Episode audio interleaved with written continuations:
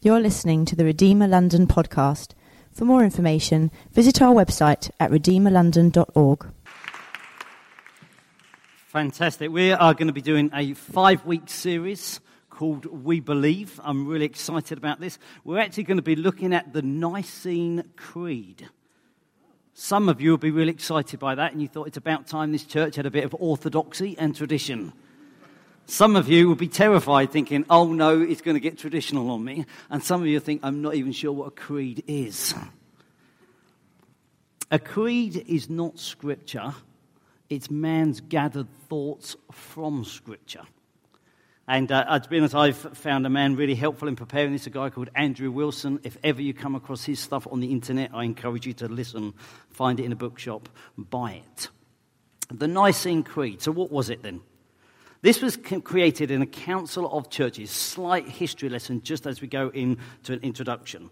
These church leaders gathered in a place in modern day Turkey in AD 325. Now, why did they gather? They gathered because Christianity, which started uh, in the book of Acts with, you could say, 120 people gathered in a room, that the Holy Spirit came upon them in such power that they go out and they tell so many people about Jesus Christ that there are now millions literally, of believers within the 300 year period right across the Roman Empire. In fact, it's become so influential, the emperor himself has become a believer. The empire is actually in two halves until he unites it in a, in a battle. And you can see this on a map in case you're interested. He brings the East and the West Empire together. And he suddenly says, You know what? We've got to work out what we believe because it's so easy to, well, I think of this and I think. So he says, right, I want to get all these church leaders together and I want you to tell me what are the basic beliefs of Christianity. This then came about, the Nicene Creed, as a result of this. The emperor was Constantine. Uh, it was reviewed, to be honest, about 30 years later. But for the last 1700 years, Christians of all different traditions have said, We believe this. I thought it was interesting, even event, bringing that thing in worship, saying, oh, actually, there's something about the faithfulness and the enduringness of God. And so, what I'm going to say is actually, I would love us in a moment to stand and say this. There's something I think almost about longevity. I don't know about you. We live in a society where things seem to change all the time, don't they? I thought having orange juice for breakfast was one of my five a day. And now the dentist says, oh, don't brush your teeth afterwards, you just rub in the acid. I think, I, I used to, I ran, okay, I ran a marathon once, let's be honest, I don't want to over exaggerate. And everyone said, eat pasta, eat pasta, eat pasta. And now they say, cut back on the carbs. We sort of live in this society where it just feels like things are changing all the time, doesn't it? I mean, what is truth anymore? But actually, this has been read and believed by Christians for 1700 years. We believe. And so, what I'd love us to do is, and I, I think I'm preaching all five in this series actually. We will be doing this every single week so we can speak it with gusto. So let's all speak out. In fact, you sit down so that you can all see it, but let's say together We believe in one God, the Father Almighty, maker of heaven and earth, and of all that is seen and unseen. We believe in one Lord, Jesus Christ, the Son of God, eternally begotten of the Father, God from God, light from light, true God from true God, begotten, not made, of one being with the Father. Through him all things were made. For us and our salvation, he came down from heaven by the power of the Holy Spirit, he became incarnate from the Virgin Mary and was made man. For our sake, he was crucified under Pontius Pilate. He suffered and was buried. On the third day, he rose again in accordance with the scriptures. He ascended into heaven and is seated at the right hand of the Father. He will come again in glory to judge the living and the dead, and his kingdom will have no end. We believe in the Holy Spirit, the Lord, the giver of life, who proceeds from the Father and the Son. With the Father and the Son, he is worshipped and glorified. He has spoken through the prophets. We believe in one holy Catholic and Apostolic Church. We acknowledge one baptism for the forgiveness of sins. We look for the resurrection of the dead and the life of the world to come. Amen. Oh, it's powerful stuff, isn't it? I love it when we start speaking about what we believe as truth. The tongue is a very powerful instrument. We can either speak out lies or we can speak out truth. Father, we want to believe your truth. Lord, as we look at this, I pray that you'd speak to us again. What, what, do we really believe? I pray as we go into this series of five weeks that it won't be, oh, we're, we're just trying to be better people. We're trying to make the planet a better place. God, fundamentally, it comes about who do we believe about God? Who do we believe about Jesus Christ? I pray that you'd speak right into our hearts in Jesus' name. Amen.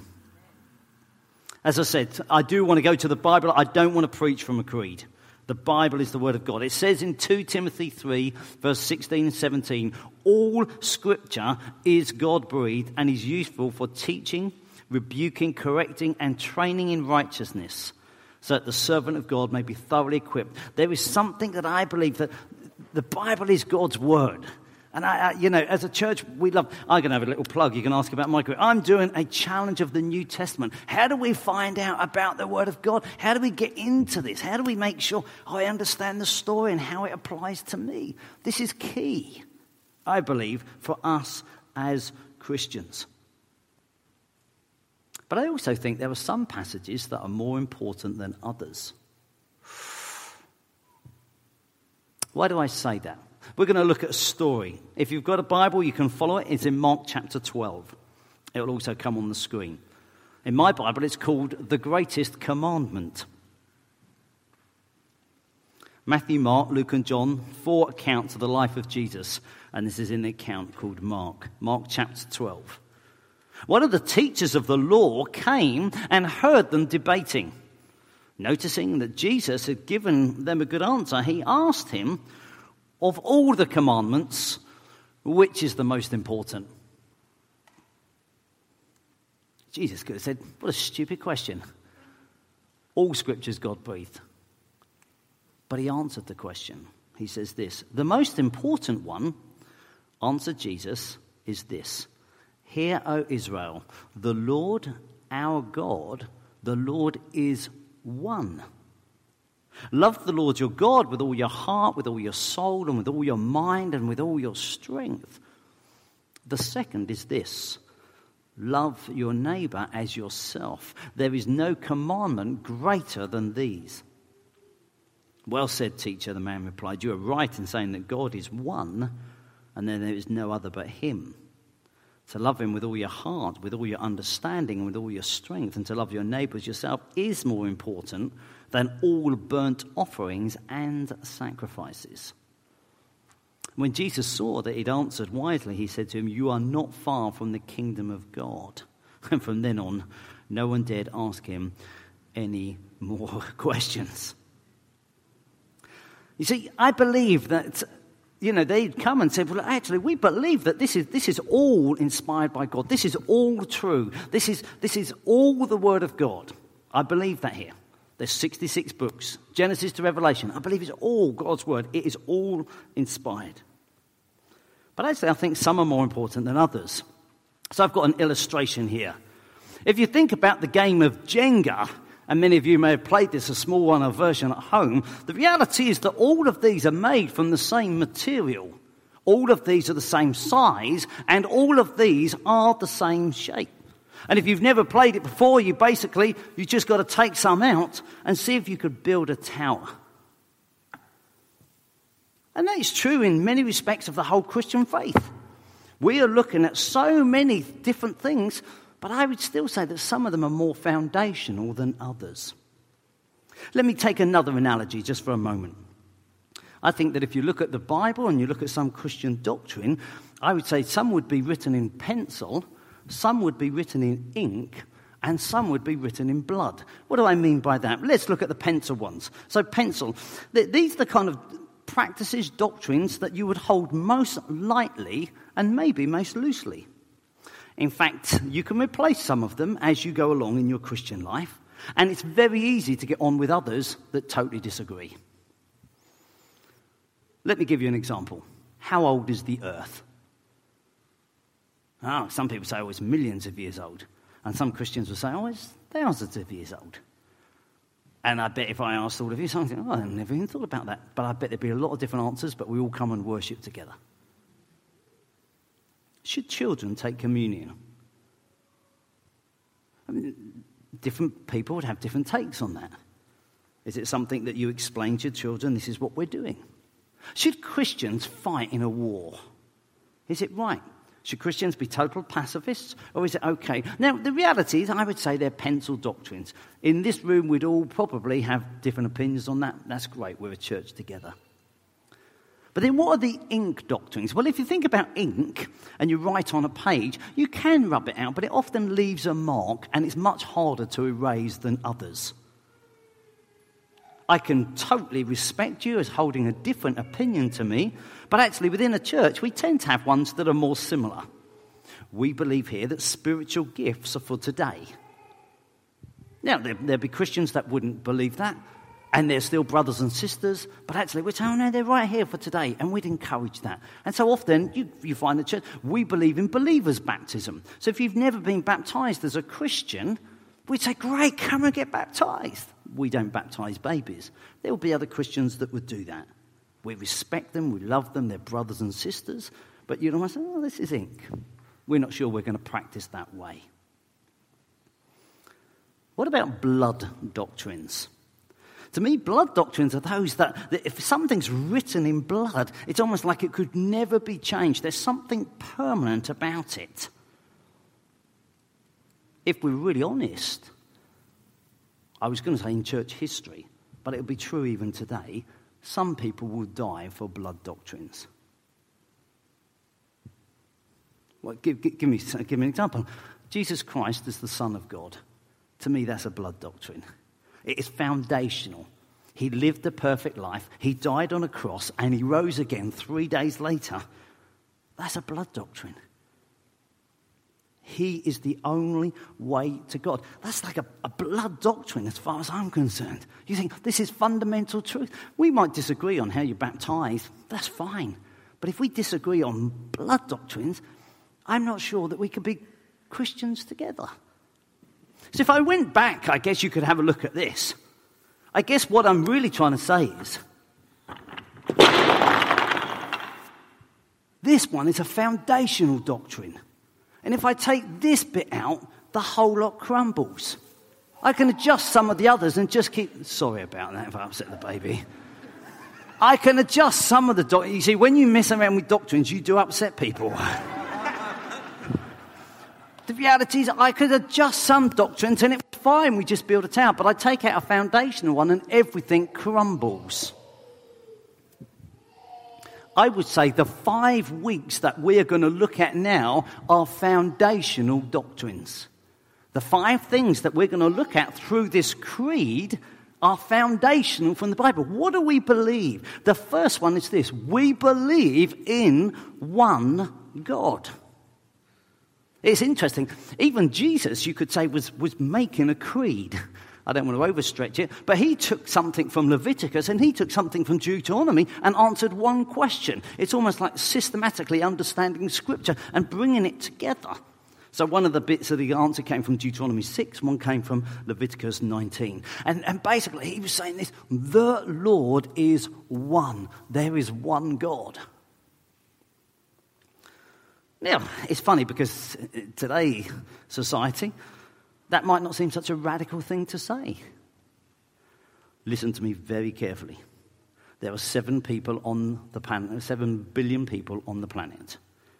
If you were to include Jews, Muslims, and Christians, I'm not saying they're all arguing for the same thing, but I would say that all of them believe in one God. So, therefore, actually, today it doesn't seem that radical to say one God.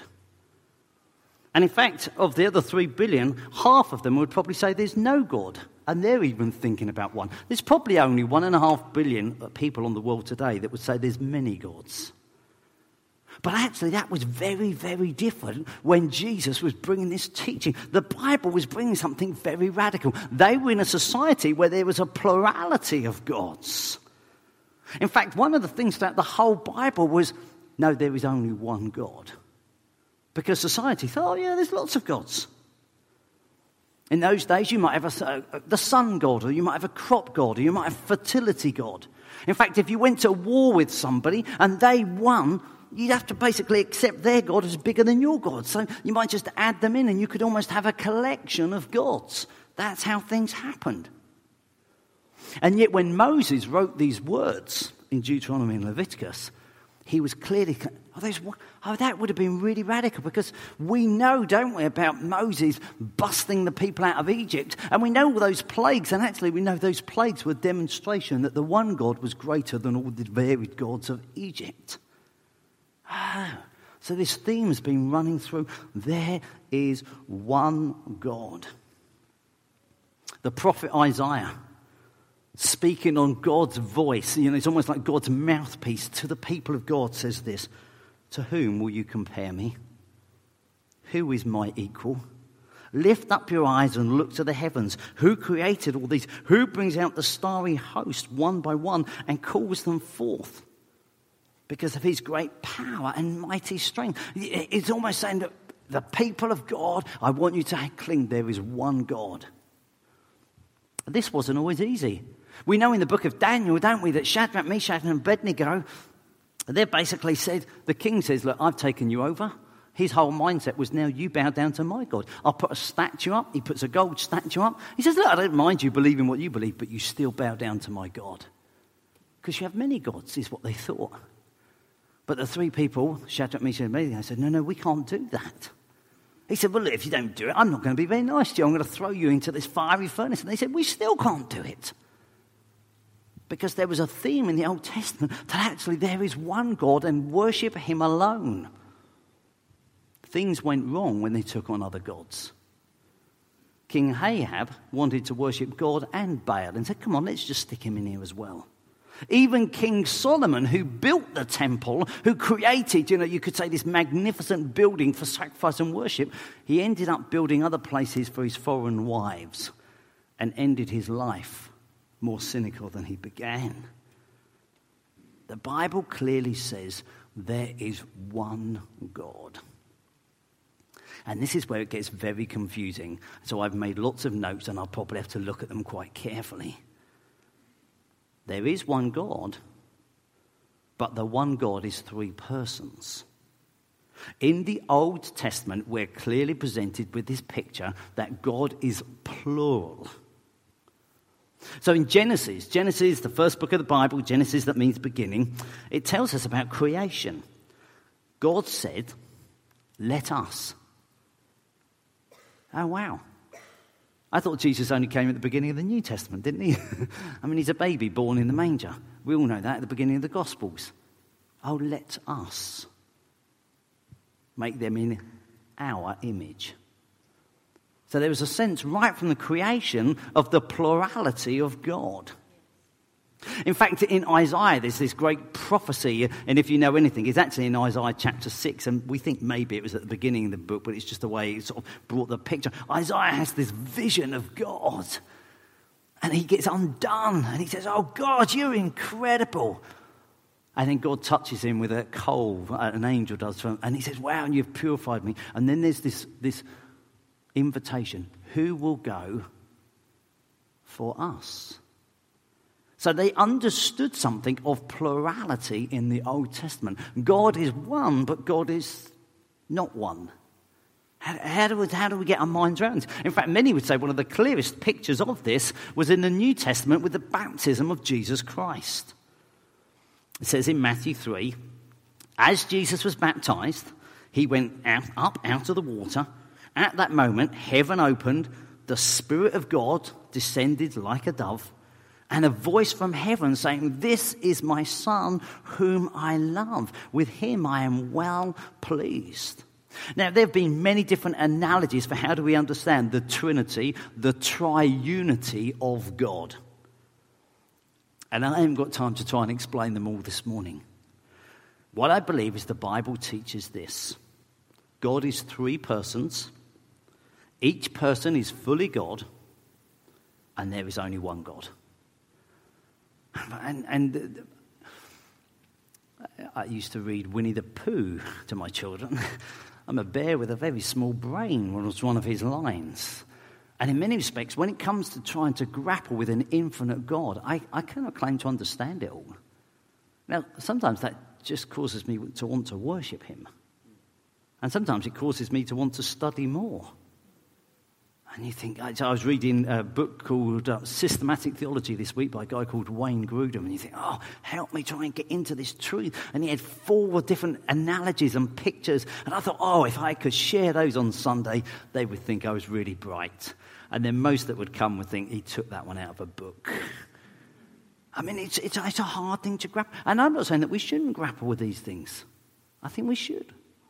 It helps us understand who God is. But today, what do I want to focus on? I want to focus on this. Um, God is one, but what kind of one God is He? It says, I am Father Almighty. This is, the, this is the, the thing we take from the Creed, and this we know is true right throughout the Bible. God is revealed to us as Father Almighty. We know, don't we? Jesus tells us to pray, Our Father in heaven. In fact, you know, there's loads of illustrations of the Father of God. It's wonderful, even this morning. We know we come to God as our Father. I would have uh, become a father for the first time 23 years ago this week. I wasn't always a father, but there was a moment I became one. But the Creed says that he was the father to Jesus, which means he was the father before creation occurred. So, therefore, fatherhood is in his nature, not just an activity that's happened to him. For me, I wasn't born a father. I've become one, and hopefully I'm learning to get a better and better one. But with God, He was a father from the beginning. Because we believe in a Trinity, because we believe in three in one, it was His very nature. I guess this is partly why I was trying to say, even though Muslims and Jews would all believe in one, I think that makes us very different to Muslims. 33 of the names of Allah were not possible before humans existed. Because if there is only one, who could you be merciful or compassionate to? But actually, the very call of being a father was possible because he existed in Trinity before creation occurred. Oh, wow. You can see why, can't you, that suddenly this creed becomes such an important thing. Throughout the New Testament, they love this sense of he was the father of Jesus. Now, people have then misunderstood what it means about the Son of God and was he created. I think you can see in Scripture. In fact, the Creed was answering that. So, one of the reasons the Creed came about, to be totally honest, is there was a bishop and there was a deacon that had different views on Jesus Christ. One of them thought Jesus had been eternal, and one of them thought Jesus had just been born. And so that was part of the thing they were trying to answer through the Creed. And the answer was no, actually, Jesus was there eternally. God was the eternal Father. It says in 2 Corinthians, Praise be to the God and Father of our Lord Jesus Christ. See, if I go back to that baptism passage, we see there how much the Father loves the Son. And He's always loved Him. You see, the baptism of Jesus Christ was, we think, at the age 30. We believe before this time that Jesus had been a carpenter, literally making chairs, tables, window frames. He'd done all that kind of stuff. And he gets baptized, and the Father so delights in him that it's almost like he cannot help but shout from heaven, This is my Son in whom I'm well pleased. It's just an amazing picture, isn't it? Well, then, when we get adopted into the family, we're adopted into that relationship. Adoption is that picture that we are now in Christ. And the Father cannot help but shout over us this morning, oh, That's my son in whom I'm well pleased. But the creed doesn't just refer to him as Father, the creed refers to him as Father Almighty. It goes on, doesn't it? It says that God is Almighty, the creator of heaven and earth. That means God is sovereign. It means God is powerful. It even describes the God who made everything visible rocks, trees, oceans, mountains, bananas. Everything that's visible, God made. The, the, the creed also says, and the Bible would say this as well, He's the God of the invisible, the God of the atom and the electron, the God of the mobile phone signal, the God of the human soul. So, therefore, what this creed is saying is he is a dad without limits. You see, if God was just almighty, he could do anything, but he might not have the heart to love you. He's almighty. If God was just a father, he might love you, but not have the power to do anything about it. But by this creed, what it says is if we want to understand who God is, we've got to understand He's Father Almighty, which means He loves you, He wants to save you, He will save you. Because that's the powerful God that we come before. I believe, we believe, is what we're looking at, that God is the source of all, that He's the Father of Jesus, that He is the only one. Why is this series going to be so important? My first thing is this belief affects behavior. So, if we really understand what we believe, that will affect our behavior. Our danger is that so often we want to change behavior more than we want to change belief. You know what I'm saying? We all kind of turn up, and you know, even this morning, if you're visiting here, you're very welcome. And you might think, oh, God, they expect you to clap here. I'm going to have to start clapping. And that's a behavior. The belief is He's worthy of our praise, and we worship Him with our bodies. But so often we, we jump instead to thinking about behavior. And what we're trying to say is, what do we believe? If I honestly believe he's, there's only one God, He is Father Almighty, that will impact how I behave. You see, Mark 12, when Jesus was talking to this guy, the most important one Jesus answered is this The Lord our God is one. It's almost like Jesus then doesn't take a breath because what does he follow straight on the back of that?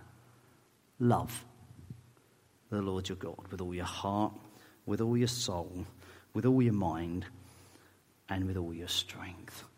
You see, what you believe affects how you behave. And so, even you know, when it comes to oh, how do you handle your money? How do you handle your time? What you believe will affect everything. Who do you believe God is?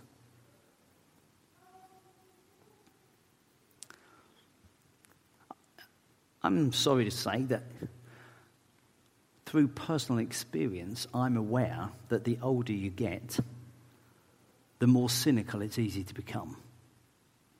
You get disappointed. You thought something was going to happen, it didn't quite happen. You prayed for something and it didn't occur the way you wanted. I would like to think, whatever our age, that we will come back to this truth encounter and it will change us. And that we'll no longer be those that you think, oh, well, the, the young, they're just enthusiastic. John Jackson, who I know is 85. Somebody may be able to pip him. Let me know by the end of the meeting if you are 86 or above. But I'd love to think that when we're all 85, we'll all still be believing. And we'll still be saying, Come on, I want to go in faith for God. I want to trust God. My prayer is that you will believe more in God, for God, and through God at the end of this year than the beginning. My belief is that as we come to this, and some of you, you're in the midst of a difficult trial right now, and you think, Whoa, we lift up our eyes and we say, We believe this is the God that we believe in. Father, we say that right now. God, we, we do. We want to say we believe. We believe in one God. We believe in the God who is Father, Son, and Spirit. And we're going to look at the Son next week. we want to be blown away by who you are. Forgive us when we've believed in ourselves more than we've believed in you. Forgive us, oh God, when we tell our kids, oh, you can be the president, you can be anything you like. We're so confident in ourselves, and we have so little confidence in you. I pray as we look at this creed, as we look at the scriptures behind it, that you would just excite us again with who you are and that it would change us and that we'll be a people of faith. We ask this in Jesus' name. Amen.